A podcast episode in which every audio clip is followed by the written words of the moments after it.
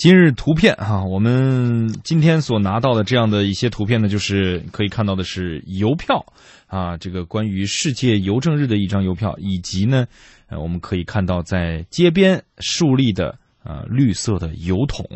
那么，嗯，今天是世界邮政日，所以我们今天的这个图片是聚焦了邮筒。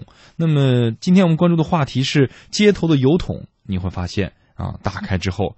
一整天没有一封信，长春的邮筒却依然在坚守。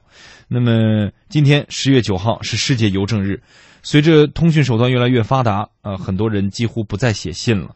那么邮筒对于很多人来说，早已经被归入了老物件的行列。你能够在你所生活的城市里面，如果见到一个邮筒，其实也是现在啊很罕见的。那么，根据记者调查，在吉林长春街头有二百二十一个邮筒，他们当中有很多一整天都不会有一封信投递。虽然总的需求量在减少，不过长春市邮政部门表示，邮筒还是会继续坚守在街边。我们来听记者的报道。长春市民王阿姨说，她经常到家附近的广场散步，她发现广场边上的邮筒使用率很低，几乎无人投递信件。虽然邮政人员按时开箱取信，但经常遇到无信可取的尴尬。打电话了，哪有写信？什么年代了？就是以前我挺关注的，写信基本里面有啊。现在不了，现在也不写信了，打个电话比写信快多了。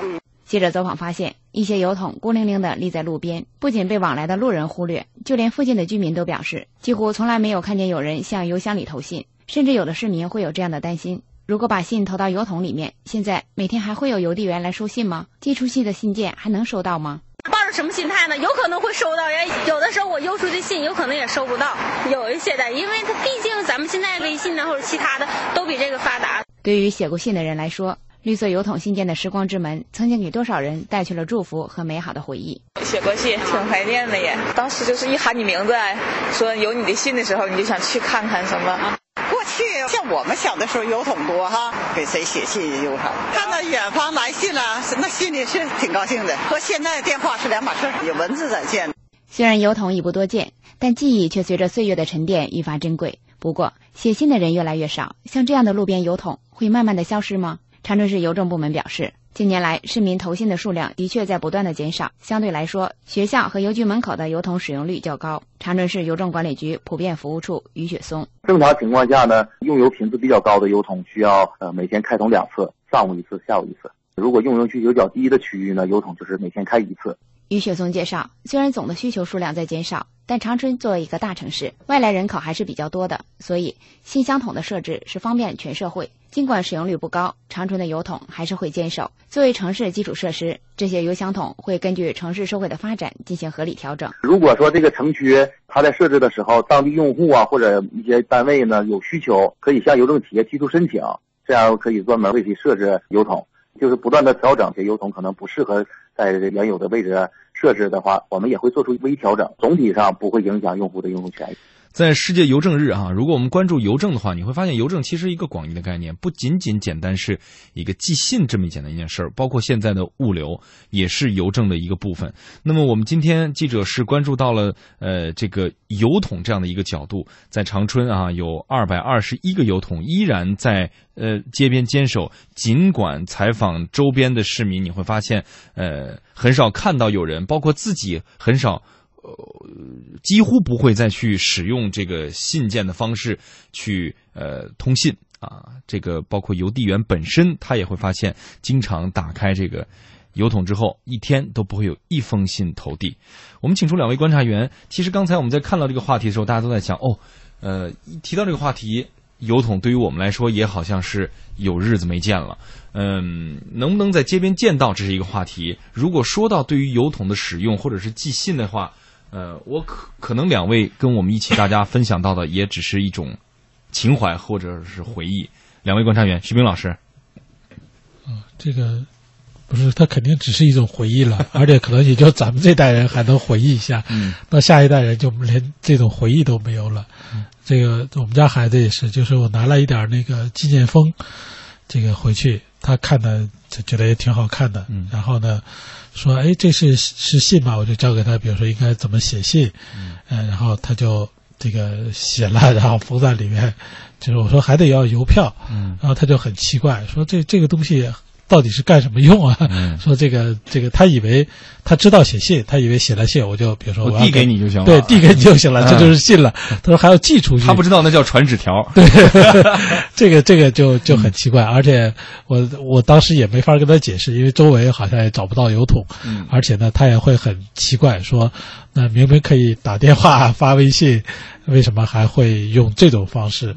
这个都是那个年代的记忆了。当然，这个这个记忆呢，其实。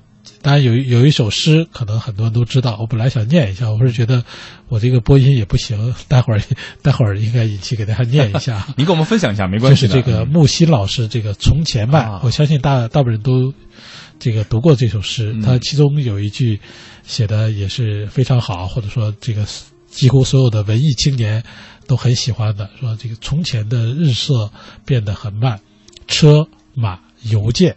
都慢，邮件肯定就是纸信，一生只够爱一个人，呃，因为那会儿，当然确实是，呃，那会儿你想，你从寄出，假设啊，就我不知道你那会儿是不是异地恋啊，我们有手拉手小伙伴需要寄信的。啊，没事儿，学的时候，对你，我你就是异地恋也 也没事儿，嗯，当然你可能也也没赶上那个年代，嗯。我觉得至少可能白宇也没赶上吧，赶上了。我们是这曾经 是吧？经常写信，对，嗯，经常写。那那说明你是有情怀的，有情怀。对，就是依稀还记着，对你你骑着自行车，然后在路灯下。把你今天晚上写的那封信投到邮筒里，离开手，信件离开手的那一刹那，你看着它坠入，听到咚的一声，然后你再骑自行车走开，带有着啊，这个信停在那里，会等到凌晨的时候有人把它打开寄出，什么时候能到对方的手里，在什么时候能够回来是不确定的，你不知道时间的，这种期待感现在想起来已经很遥远，但是你会觉得，呃，那个感觉是现在你发微信和打电话是替代不了的。对，因为这个其实人类的这个情感啊，这个很很奇怪。嗯，就是说，怎么说呢？就是你觉得这个所有的东西美好啊，包括爱情也好，包括比如说礼物，最简单了，你是那种拆开之前。那个是你觉得最美好的时候。一个礼物一旦打开之后，其实你已经不见得觉得它多美好，就是另外的事情了。你就可能会讨论它的形状、它的颜色等等其他的一些非常现实的东西。甚至是它值多少钱？值多少钱？你打开之前，你其实考虑的更多是对方为什么要送给我礼物等等这些形而上的东西啊。所以说，就是这个这个信吧，啊，不不管是情书也好，哪怕是家人或者亲人朋友的信，它确实给人的这个感觉是不一样的。所以我是觉得呢，就是。确实，油桶是一个美好的回忆。嗯，呃，但是到底能不能留下来，这个我还不好说。不好说。哎呀，看到这个油桶以后，突然之间觉得就是特别有历史感。然后觉得这个油桶其实它是特别重要的，因为其实就是呃，在其他的一些地区哈，呃，在街边也看到过油桶。现在我们再看到油桶的时候，会觉得，特别是我我们这个年代的人啊，会觉得很亲切。呃，然后一些新兴的城市或者一些城市新建的城区或者开发区，我们再也见不到这样的物件了。我觉得这个是可以有两方面的解读哈，一个是油桶它一定是记录历史的，甚至在有一些地方的邮筒它还是有一个地标的一个作用的。对。呃，另外一个就是说，我们看到邮筒，在想到今天的时候，我们会发现，哎，邮政快递业的服务升级做的真的是很快。那现在我不需要自己去投信了，打一个电话，快递可以来拿包裹，对对吧？这这是一个有一个转型的升级。但是其实刚才尹奇跟徐斌老师都谈到了一点，就是说我们更多的是一种情怀，特别是刚才尹奇是你在投信的那一瞬间，嗯很文艺的那种哈。当年不觉得文艺，对，但是我们就说。物以稀为贵。现在我们觉得一个邮筒，它这个已经是很稀少的一个物件了，它很贵。对，那么信也很贵，它的价值是吧？当我们现在，如果你真的拿起笔来，再写上一封信寄出去，嗯啊，要先去找地儿买信纸啊。对。对吧？买信封，然后把它寄出去。那么收到那个信的人，我想和二十年以前收到信的那个感觉是完全不一样的。对，当然笔也很贵。我不知道有多少人现在都已经多久不写字了，嗯，对吧？所以我觉得其实，呃，有的时候，呃，回忆一下历史，然后这个这个用一下曾经的老物件，我觉得它并不仅仅说是一个简单的一个通讯啊和别人沟通的这样的一个手段。呃，邮筒已经超出了它的这种现实的意义。嗯。